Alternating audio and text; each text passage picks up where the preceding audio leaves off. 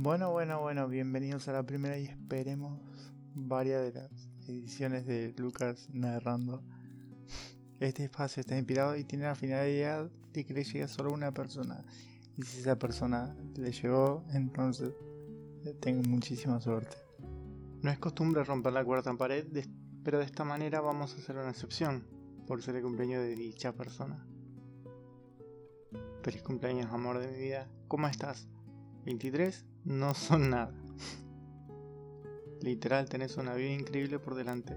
Sos por demás joven, no como cierto anciano que te está hablando, te está escribiendo. Qué bueno. Espero que la nieve te esté haciendo compañía, que por cierto le tengo mucha envidia porque está con vos. Te mereces el cielo y más, mucho más. En este día tan especial, pero no tanto como vos, espero que lo sepas, lo mucho que te amo y que significas para tu familia y amigos como para mí. Sos una persona increíble y todo aquel que te conoce lo sabe. Sé que a veces dudas de ello, pero te lo hice tu narrador favorito. Así es, soy tu favorito a partir de ahora. Cree porque tenés muchísimo para dar y el único amor que te mereces es completo. Ser amada por completo por ese ser hermoso y genial e increíble que sos. No puedo estar ahora con vos por obvias razones, pero en unos días más voy a poder estar para darte todos esos mismos que te mereces. Te amo tanto. Gracias por existir y gracias por todo tu amor. Y finalmente, feliz cumpleaños número 23, amor de vida. Tengo dos regalos. El primero lo tengo acá, te lo voy a dar personalmente porque me gustan esta clase de regalos, pero sé lo importante que es esto, así que espéralo y disfrútalo. El segundo es este. Sé que tenés problemas para dormir y que no es tu culpa. Sufrís mucho por ello. Y se me ocurrió esto. Espero que disfrutes escucharlo como tu servidor disfrutó haciéndolo. Bueno, voy a leerte Buscando Alaska, es decir, tu libro preferido. Espero que lo disfrutes y prometo que voy a intentar leerlo bien y hacerle un poco de justicia. Te amo muchísimo y bueno, la novela dice así.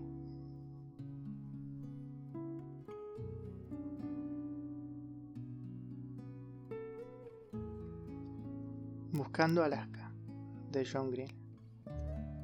Sinopsis. Cansado de su aburrida existencia, Miles, de 16 años, se muda a un colegio internado para ir en busca de lo que la poeta Rabelais llamó el Gran Quizá.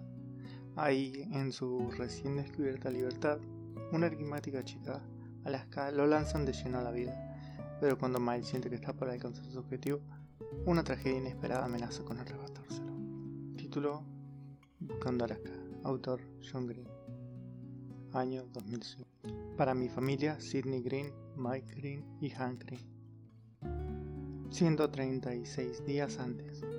Una semana antes de que dejara mi familia, la Florida y el resto de mi vida anterior para irme a un internado de Alabama, mi madre insistió en darme una fiesta de despedida. Decir que yo tenía pocas expectativas se vio desestimar demasiado el asunto, aun cuando me vi más o menos forzado a invitar a todos mis amigos de la escuela es decir, a la muchedumbre heterogénea de teatro y los matados de la clase de inglés, con los que me sentaba por una necesidad social en la cavernosa cafetería de una escuela pública, sabía que no vendría. De todas maneras, mi madre perseveró, sumergida en la sonación. De todas maneras, mi madre perseveró, sumergida en la soñación de que yo le había guardado el secreto de mi popularidad todos estos años. Preparó una cantidad de aderezos de alcachofas, decoró la sala de nuestra casa con banderolas verdes y amarillas, los colores de mi nueva escuela. Compró dos docenas de refrescos con piquete de champaña y lo colocó en el borde de la mesa lateral. Y cuando por fin llegó, ese último viernes, cuando mi equipaje estaba casi del todo empacado, se sentó con mi padre y conmigo en el sofá a las 16.56. Esperó con mucha paciencia la llegada de la caballería del adiós a Miles.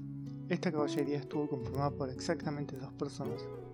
Mary Lawson, una diminuta chica rubia con lentes rectangulares y su rechoncho, por decirlo con amabilidad. Novio, Will.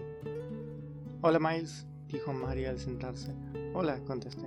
¿Cómo te fue en las vacaciones de verano? preguntó Will. Bien, ¿y a ustedes? Bien, participamos en Jesucristo Superestrella. Yo ayudé con los escenarios. Mary manejó las luces, dijo Will. Qué bien, asentí como si supiera de qué se trataba, y con eso terminaron nuestros temas de conversación. Podría haber hecho alguna pregunta acerca de Jesucristo superestrella, excepto que, uno, no sabía lo que era, y dos, no me interesaba saberlo. Tres, nunca he sido muy buena en las conversaciones triviales. Mi mamá, sin embargo, podía sostener conversaciones triviales por horas, así que logró extender la incomodidad preguntándole sobre su horario de ensayo, cómo había salido la obra y si había sido un éxito. Creo que lo fue, dijo Mari. Asistieron muchas personas. Creo. Mari era del tipo de personas que creen mucho. Por último dijo Will. Bueno, pues solamente pasamos a decirte adiós. Tengo que llevar a María a su casa antes de las seis y verte en el internado Miles. Gracias, contesté aliviado. Peor que hacer una fiesta a la que no asiste nadie es hacer una fiesta a la que solo asisten dos personas. Basta y profundamente aburrida. Se fueron y entonces me senté junto a mis padres a mirar la televisión en blanco, con la intención de prenderla, pero a sabiendas de que no debía hacerlo. Sentí que me miraban y esperaban que me soltara a llorar o algo así, como si no hubiera sabido que siempre así sería esto. Pero sí lo sabía, sentía su lástima al recoger el aderezo de alcachofas para las papas destinadas a mis amigos imaginarios. Pero mis padres eran más dignos de lástima que yo. Yo no estaba desilusionado, se habían cumplido mis expectativas. ¿Es para esto que te quiere decir, Miles? preguntó mamá. Lo medité un momento sin mirarla. Eh, no, dije. Bueno, entonces, ¿por qué? Preguntó. No era la primera vez que me lo preguntaba. A mi mamá no le hacía muchas gracias dejarme ir internado y me lo hacía saber. ¿Por mí? preguntó papá. Él también había asistido a Culver Creek, el mismo internado al que me dirigía, igual que sus dos hermanos y todos sus hijos. Creo que le gustaba la idea de que siguiera sus pasos. Mi tío me había contado historias de cuán famoso había sido en la facultad, de cómo se había pasado armando relajos y al mismo tiempo aprobando con las mejores calificaciones todas sus clases. Esa vida sonaba mejor que la que yo tenía en Florida, pero no, no era por papá, no exactamente. Esperen, entré al estudio de papá y encontré la biografía de François Rabelais. Me gustaba leer biografías de escritores, aunque como era el caso de Rabelais, nunca había leído nada de su obra. Pasé rápido las páginas hacia el final del libro e encontré una cita subrayada con marcador. Nunca uso su marcador en mis libros, me había indicado mi papá mil veces, pero ¿de qué otra manera se supone que encontrarás lo que buscas? Un tipo este tipo, dije de pie en el umbral de la sala. François Rabelais era un poeta y sus últimas palabras fueron voy en busca de un gran quizá. Por eso me voy, no quiero esperar hasta morir para empezar a buscar un gran quizá. Eso los cayó, iba en busca de un gran quizá y sabían, igual que yo, que no le iba a encontrar entre gente como Will y Mary. Me volví a sentar en el sofá, entre mamá y papá, Papá me abrazó y nos quedamos allí juntos mucho tiempo hasta que nos pareció bien encender la televisión. Luego cenamos aderezo de alcachofas y vimos History Channel. Y respecto a la fiesta de despedida, esta sin duda podría haber sido peor. 128 días antes. El clima de Florida era bastante cálido, sin duda, y húmedo también. Tan caliente como para que se te pegara la ropa, como si fuera cinta adhesiva y el sudor se escurría como lágrimas de la frente de los ojos. Pero solo si hay calor afuera y por lo general solía salir para caminar de un sitio con aire acondicionado a otro. Esto no me preparó para el singular calor con que uno se topa a 22 kilómetros al sur de Birmingham, Alabama, en la escuela preparatoria Culver Creek. La camioneta de mis padres estaba estacionada sobre el pasto a unos metros de mi dormitorio la habitación 43, pero cada vez que recorría ese pequeño trecho hacia el coche para descargar lo que ahora parecían demasiadas cosas, el sol me quemaba la piel a través de la ropa con una ferocidad viciosa que me hacía de verdad temer el fuego del infierno. Mamá y papá y yo tardamos solo unos minutos en descargar el coche, pero mi dormitorio sin aire acondicionado, aunque por suerte lejos de la luz del sol, se encontraba apenas un poco más fresco. La habitación me sorprendió. Me había imaginado una alfombra gruesa, paredes con paneles de madera, muebles de estilo victoriano, excepto por un lujo, un baño privado, la habitación era una caja, con paredes de bloque de concreto recubiertas con capas espesas de pintura blanca y un suelo de linóleo de cuadros verdes y blancos. El lugar parecía más un hospital que el dormitorio de mis fantasías. Una litera de madera sin acabados con colchones de vinilo estaba en contra la ventana tercera de la habitación. Los escritorios, las cómodas, los libreros, estaban todos fijos en la pared a fin de evitar la creatividad en el acomodo de los muebles, y no había aire acondicionado. Me senté en la litera inferior mientras mamá abría el baúl, tomaba una pila de las biografías que mi padre había estado en acuerdo en darme y las acomodaba en los libreros. Yo puedo desempacar, mamá, dije. Mi papá se puso de pie, estaba listo para partir. Déjame por lo menos tender la cama, dijo mamá. No, de verdad, yo lo puedo hacer, está bien, porque sencillamente no puedes extender estas cosas para siempre. En algún momento te quitas la curita y te duele, pero luego se te pasa y te sientes aliviado. Dios, te vamos a extrañar, dijo mamá, y de pronto saltando entre la pila de maletas para llegar a la cama, me puse de pie y la abracé. Mi papá también se acercó y nos dimos un abrazo los tres. Hacía demasiado calor y estábamos muy sudados para que el abrazo durara mucho. Sabía que debía llorar, pero había visto con mis padres durante 16 años y una prueba de separación parecía ya haberse tardado mucho. No te preocupes, sonreí. Ya aprenderé a hablar como sureño, mamá río. No te hagas nada tonto, dijo mi padre. Está bien, nada de drogas, no bebas, no fumes. Como ex alumno de Colbert Creek, él había hecho cosas de las cuales yo solamente había oído hablar. Fiestas secretas, pasear veloz entre los campos llenos de paja, como se quejaba de que en aquel entonces era solo para chicos, drogas, alcohol y cigarros. Le había llevado un buen rato deshacerse del cigarro, pero sus días de chico mal portado estaban bien lejos ahora. Te quiero. Los dos soltaron el sopetón al mismo tiempo. Era necesario decirlo, pero las palabras hacían que todo fuera terriblemente incómodo, como si vieras a tus abuelos besarse. Yo también los quiero, les hablaría todos los domingos nuestras habitaciones. No tenían líneas telefónicas, pero mis padres habían solicitado que me instalaran en una habitación cercana a uno de los cinco teléfonos de monedas de Colbert Creek. Me abrazaron de nuevo, mamá primero y luego papá, y la despedida terminó. Por la ventana trasera los vi tomar el camino de curvas, alejándose de los terrenos de la escuela. Debía haber sentido una tristeza sentimental, empalagosa quizás, pero sobre todo debería deseaba refrescarme así que tomé una de las sillas del escritorio y me senté junto afuera de mi cuarto a la sombra de los aleros colgantes. Esperando una brisa que nunca llegó, el aire de afuera era tan opresivo e inmóvil como el de adentro. Observé mis nuevos territorios, seis edificios de una planta, cada uno con 16 habitaciones acomodadas a manera de hexagrama alrededor de un gran círculo de pasto. Parecía un viejo motel de enorme tamaño. En todas partes Chicos y chicos abrazaban y sonreían y caminaban juntos.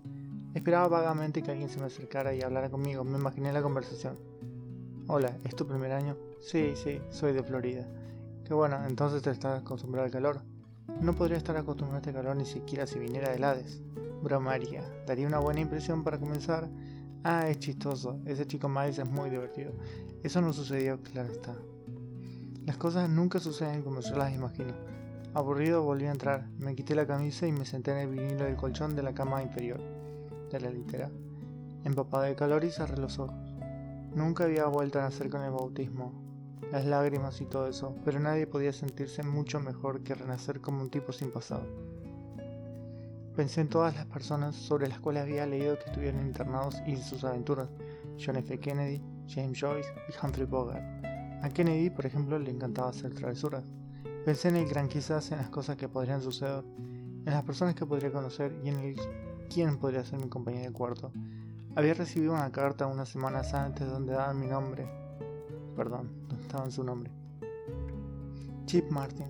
Pero sin más información, quien quiera que fuera Chip Martin esperaba que trajera de verdad un arsenal de ventiladores super potentes porque yo no había empacado uno solo y ya sentía que mi sudor decía charquitos en el colchón de vinilo lo cual me pareció tan asqueroso que dejé de pensar y me paré a buscar una toalla para limpiar mi sudor.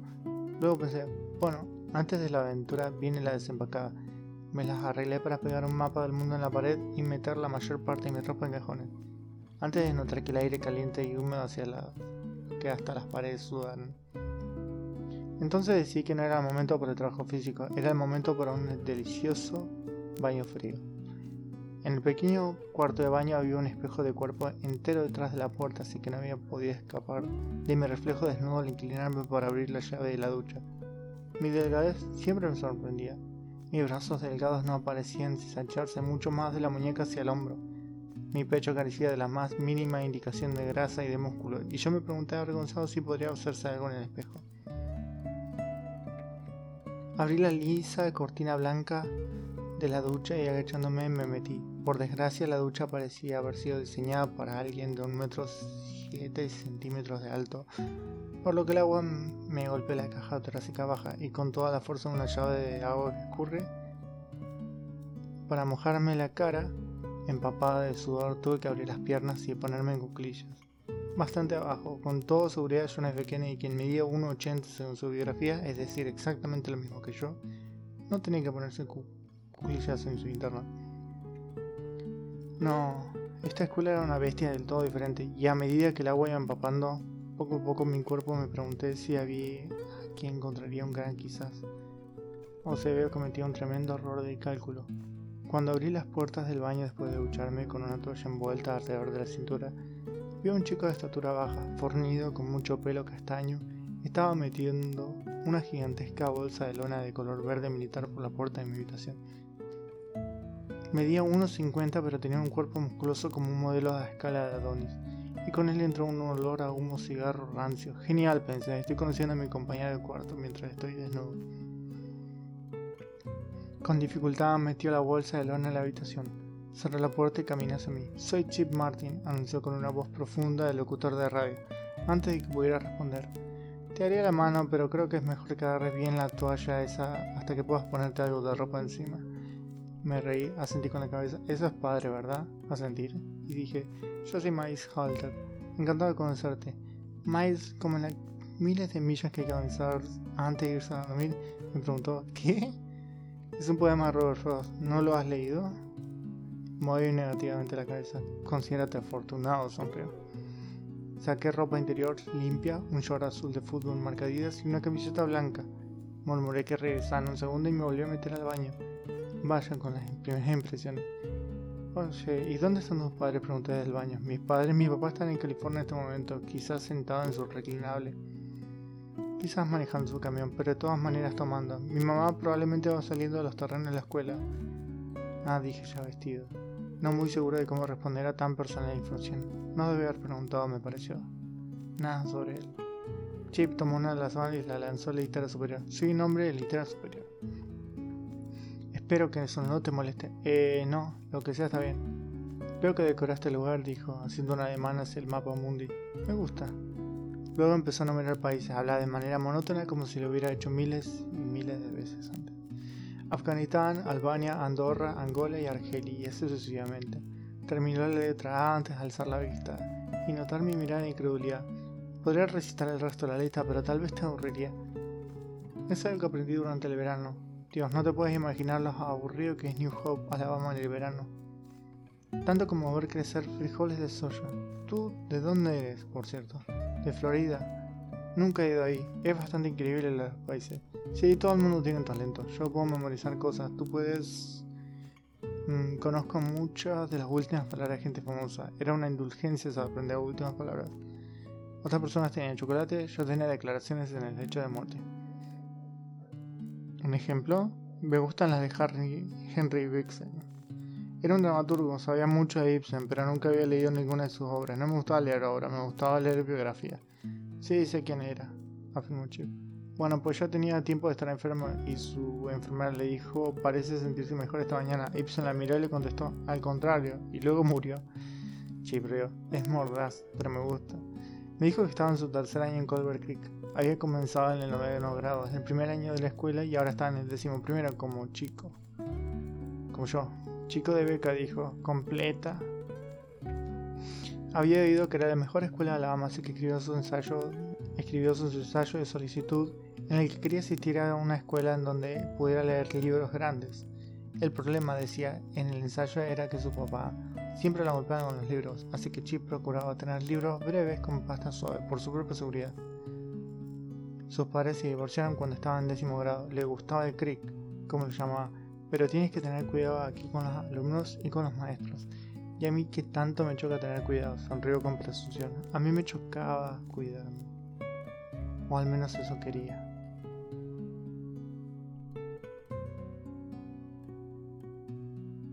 Me dijo todo esto mientras cargaba en su bolsa de lona y lanzaba ropa en los cajones con total descuido.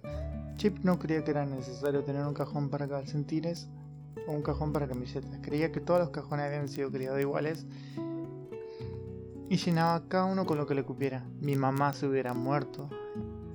En cuanto hubo terminado de desempacar, Chip me golpeó duro en el hombro. Espero que sea más fuerte de lo que pareces, dijo saliendo por la puerta que dejaba abierta. Se unos segundos después y me vio allí de pie inmóvil. Bueno, vamos, Miles, semillas, que hay que avanzar, Halter. Tenemos mucho que hacer.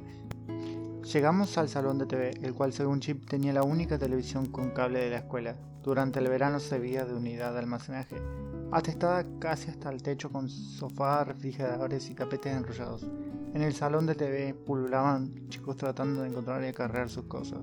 Chip saludó a algunas personas pero no me las presentó. Mientras deambulaba por el laberinto apilado de sofás, yo permanecía cerca de la entrada, tratando de no bloquear a los pares de compañeros de cuarto en los que maniobraban para sacar los muebles por la estrecha puerta principal. Le llevó 10 minutos a Chip encontrar sus cosas, más otra hora en lo que fuimos y venimos cuatro veces alrededor del círculo de dormitorios, entre el salón de TV y la habitación 43. Para cuando terminamos, yo quería meterme en el mini refri de Chip y dormir mil años, pero Chip parecía inmune tanto a la fatiga como a la insolación. Me senté en su sofá. Lo encontré tirado en mi cuneta de mi vecindario hace un par de años, dijo del sofá. Conforme trabajaba para montar mi PlayStation 2 encima de su baúl de efectos personales, reconozco que la piel tiene algunas grietas, pero no manchas. Es un sofá de poca madre, la piel tenía más que algunas grietas. Era como 30% piel de mentiras, pero a mí parecer se sentía bastante bien. Está bien, ya casi terminamos. Se acercó a su escritorio y sacó un rollo de cinta de embalaje de un cajón. Solo necesitamos tu baúl. Me levanté, saqué el baúl debajo de la cama y Chip lo tatuó entre el sofá y la PlayStation 2. Y empezó a rasgar tiras delgadas de cinta de embalaje. Las pegó en el baúl de manera que se leyera mesa para café. Y ahí, dijo, se sentó y colocó los pies sobre ella. Mesa para café. Terminado. Escucha, yo no seré tu acceso a la vida social de Colbert Creek. Ah, bueno, dije, pero podía ir como las palabras se atoraban en mi garganta. Acaba de cargar el sofá de este tipo bajo un sol blanco de tan ardiente y ahora no le caía bien. Básicamente tienes dos grupos aquí, explicó hablando con una urgencia creciente. Tiene los internos regulares como yo y tiene los guerreros semaneros. Ellos están internados aquí, pero son todos chicos ricos que viven en Birmingham y se van a las mansiones con aire acondicionado de sus padres todos los fines de semana. Son fresas, no me caen bien, y yo tampoco a ellos, así que si viniste aquí pensando que como eras la gran caca en la escuela de la pública, lo serás también aquí. Lo mejor es que no te vayan conmigo. Si fuiste a una escuela pública, ¿verdad? Eh, distraído, empezó a picar las grietas en la piel del sofá, cavando con los dedos la blancura del culo espuma. Sí, claro que fuiste, porque si hubiera ido a una escuela privada, tu horrendo short te quedaría bien, río. Yo usaba el short justo debajo de la cadera y pensaba que se veía padre. Por fin contesté. Sí, fue una escuela pública, pero no era gran caca allí. Chip, era una caca regular. Ah, eso es bueno. Y no me llames Chip, llámame coronel. Reprimí las ganas del rey. ¿El coronel? Sí, el coronel. Y a ti te llamaremos mm, gordo. ¿Qué? Gordo, dijo el coronel, porque está delgado. Se le llama ironía, gordo. ¿Has oído hablar de ello? ¿De ello? Ahora vamos por cigarros y empecemos bien este año. Salió de la habitación suponiendo que nuevo lo seguiría y esta vez lo hice. Gracias a Dios el sol se iba poniendo en el horizonte. Avanzamos cinco puertas hasta la habitación 48. Un pizarrón de borrado en seco en... estaba pegado a la puerta con cinta adhesiva. En tienda azul se decía, Alaska tiene habitación sencilla. El coronel me explicó que, uno, esta era la habitación de Alaska. Dos, ella tenía una habitación sencilla porque la chica que debía ser su compañera de cuarto la habían expulsado al final del año anterior. Y tres, Alaska tenía cigarros, aunque el coronel olvidó preguntar si cuatro yo fumaba, lo cual cinco no hacía. Tocó una vez fuerte, a través de una puerta una voz gritó, Entra, hombre pequeñito, porque tengo la mejor historia de todas. Entramos. Me volví para cerrar tras la puerta atrás de mí, pero el coronel me dio la cabeza. Después de las 7 tiene que dejar la puerta abierta. Si estás en la habitación de una chica. Apenas lo oí, delante de mí estaba la chica más sexy de toda la historia de la humanidad, en pantalones de mezclilla recortado, con una blusa de tirantes de color durazno. Estaba hablando con el coronel en voz muy alta y rápida. Así que primer día de verano estoy en la vieja Vine Station con un chico llamado Justin y estamos en su casa viendo la TV en el sofá. Para entonces quiero que lo sepas, que George ya salía con Jake, de hecho sigo saliendo con él, lo cual en sí mismo es un milagro, pero Justin es amigo mío de cuando era niña y tan solo estábamos viendo la TV hablando de los resultados de los exámenes de aptitud escolar o algo así. Entonces Justin coloca su brazo alrededor de mi hombro y pienso, ah, qué rico, hemos sido amigos tanto tiempo y esto se siente totalmente cómodo y seguimos hablando. Luego estoy a la mitad de una frase sobre analogías o algo así y como halcón baja la mano y me tocó la teta como si fuera un claxon. Como un claxonazo demasiado firme de 2 o 3 segundos. Y lo primero que piensas es, está bien, ¿y ahora cómo zafo de esta garra de mi teta antes de que deje marcas permanentes? Y lo segundo pienso es, Dios no puedo esperar a contarles a Takumi al coronel. El coronel se rió. Yo seguía mirando, azorado en parte por la fuerza de la voz que emanaba de esa chica pequeña, pero llena de curvas, y en parte por la gigantesca hilera de libros que se formaban en su muro. Su biblioteca llenaba los entrepaños y luego se desbordaba hacia torres de libros que no llegaban hacia la cintura por todos lados recargados como diera por lugar contra las paredes.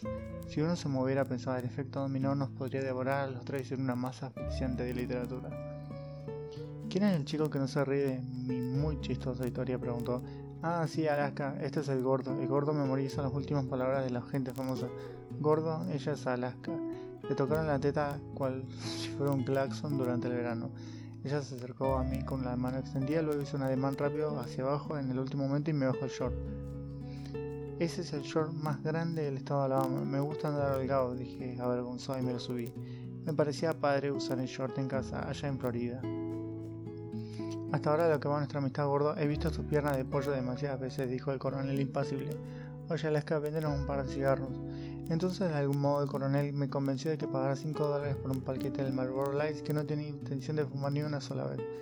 Invitó a Alaska que se nos unía, pero ella contestó: Tengo que otra a Takumi para contarle lo de claxonazo. Se volteó hacia mí y me preguntó: ¿No la has visto? Yo no tenía ni idea si la había visto. Yo no sabía quién era. Simplemente me la cabeza. Está bien, entonces nos vemos en el lago en unos minutos.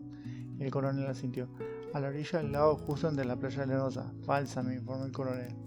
Nos sentamos en un columpio, tipo Adirondack Hice la broma obligatoria. No me agarres la teta. El coronel se rió por obligación y luego me preguntó: ¿Quieres un cigarro? Nunca me fumó un cigarro, pero ¿dónde, dónde fueres? ¿Es seguro aquí? En realidad no. Encendí un cigarro y me la pasó. Inhalé, tosí, jadeé, me quedé sin aire. Volvió a toser, consideré vomitar, me agarré la banca que se columpiaba, pues la cabeza me daba vueltas. Y tiré el cigarro al y lo pisoteé convencido de que mi gran quizás no incluía cigarro. Como mucho se rió. Luego señaló una manchita blanca del otro lado del lago. ¿Ves eso? Sí que es. Es un pájaro. Es el cisne. Wow, una escuela con cisne. Wow, ese cisne es un engendro de Satanás. Nunca te acerques a menos distancia de la que estamos ahora. ¿Por qué? Tiene algunos problemas con la gente, abusaron de él o algo así. Te hará pedazos. El águila lo puse ahí para evitar que caminemos alrededor del lago mientras fumamos. El águila, el señor Starnes. Nombre en código, el águila, el decano de los alumnos. La mayoría de los profesores viven en los terrenos de la escuela y todos te meterán en problemas, pero solamente el águila vive en un círculo de dormitorios y lo ve todo. Puede oler un cigarro como a 5 kilómetros de distancia. ¿Que su casa no está allá? Pregunté señalándola. Podría ver la casa a pasar a la oscuridad, así que por ende seguramente él también podía vernos a nosotros. Sí, pero en realidad no entra actitud de guerra hasta que empiece las clases, dijo Chip con indiferencia. Dios mío, si me meto en problemas, mis padres me matarán. Sospecho que están exagerando, pero mira, te vas a en problemas 99% de las veces. Sin embargo, no es necesario que tus padres se enteren. La escuela no quiere que tus padres sepan que eres un desastre aquí. No más de lo que tú quieres que tus padres se enteren que eres un desastre, exhaló con fuerza un hilo delgado de humo hacia el lago. Tenía que admitirlo, se veía bien haciéndolo más grande de algún modo. De todas maneras, cuando te metas en problemas, no delates a nadie. Digo, Odio los mocosos ricos que hay con la ferviente pasión que suelo reservar para mi padre y los procedimientos del dentista. Pero eso no significa que los delataría. Lo más importante de todo es que nunca, nunca, nunca delates. Está bien, acepté aunque me preguntaba. Si alguien me golpea en la cara tendría que insistir que choque con una puerta me parecía un poco tonto. Como lidia con los buscapleitos los idiotas si no los pueden meter en problemas. De todos modos no le pregunté a Chip. Muy bien, gordo, hemos llegado al momento de la noche en la que debo buscar a mi novia, así que dame esos cigarros que de todas maneras no vas a fumar y nos vemos más tarde. Decidí quedarme en el columpio otro rato más, en parte porque el calor se había disipado y se sentía una temperatura agradable, de 20 muchos grados, aunque algo sofocante y también porque pensaba que Alaska podía aparecer. Pero casi en cuanto se fue el coronel los bichos invadieron de esos minutos que casi ni se ven, yo sí los veía, junto con mosquitos, los cuales revoloteaban a mi alrededor en tales cantidades que el ligerísimo ruidito de sus alas al frotarse sonaba cacofónico. Entonces decidí fumar. Pensé, el humo me alejará a los bichos y hasta cierto punto lo hizo. Sin embargo, mentiría si dije que me convertí en fumador para alejar a los insectos.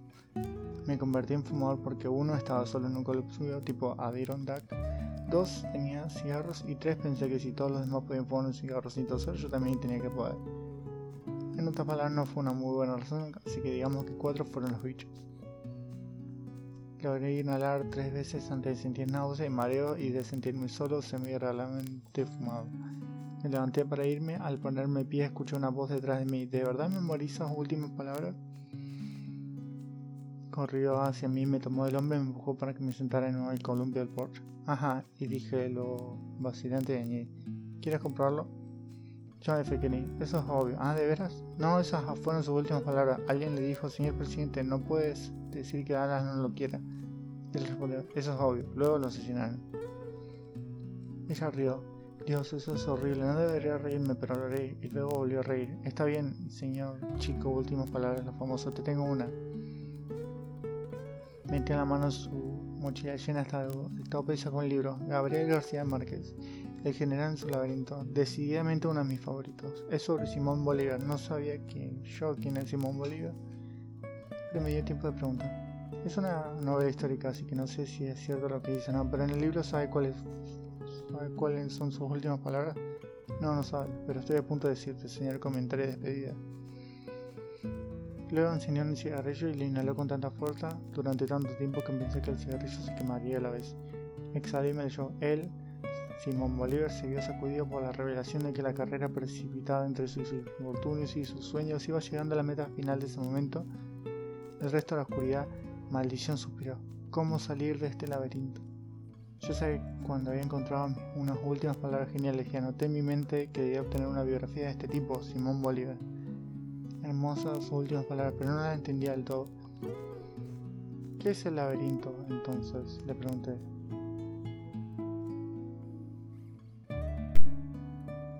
Este era el mejor momento para decir que era hermosa. En la oscuridad junto a mí olía sudor a luz del sol, las vainillas.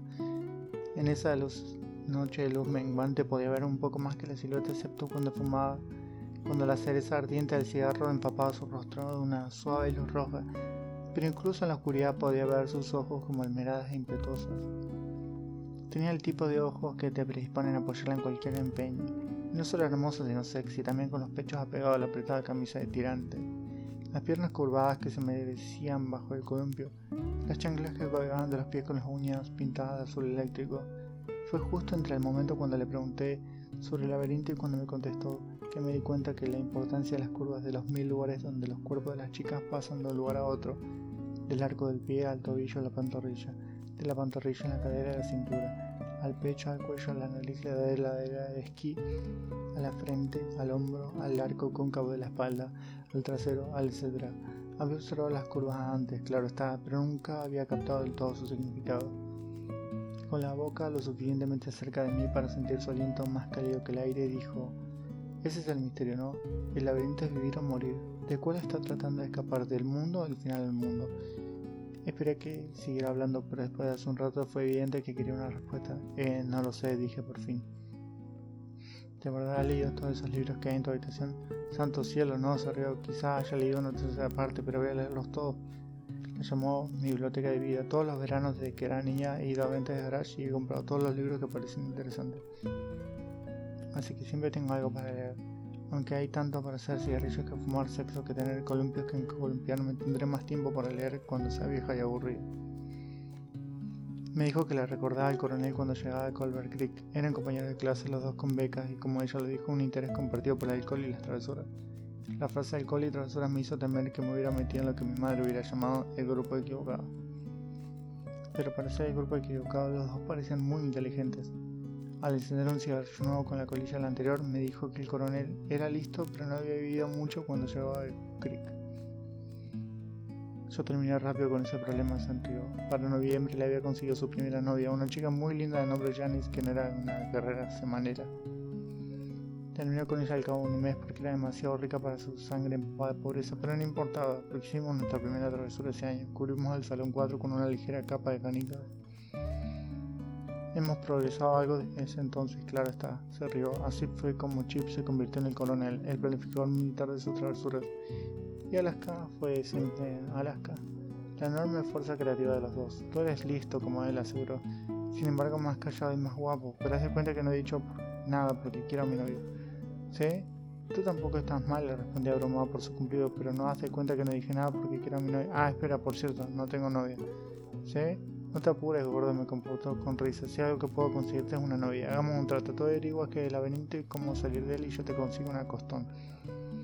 Es un trato. Nos dimos la mano. Más tarde caminé hacia el círculo de dormitorio junto a Alaska. Las cigarras cantaban su canción de una nota al igual que lo habían hecho en casa en Florida ella se volvió hacia mí a medida que avanzábamos en la oscuridad y dijo, cuando caminas de noche, ¿alguna vez te ha pasado que te da miedo? Que aun cuando es tonto y vergonzoso te quieres echar a correr hasta tu casa? Parecía demasiado secreto y personal admitir eso frente a una persona casi extraña, pero le contesté, sí, sin duda. Durante un momento guardó silencio, luego me agarró la mano, susurró, corre, corre, corre, corre, y emprendió la huida jalándome detrás.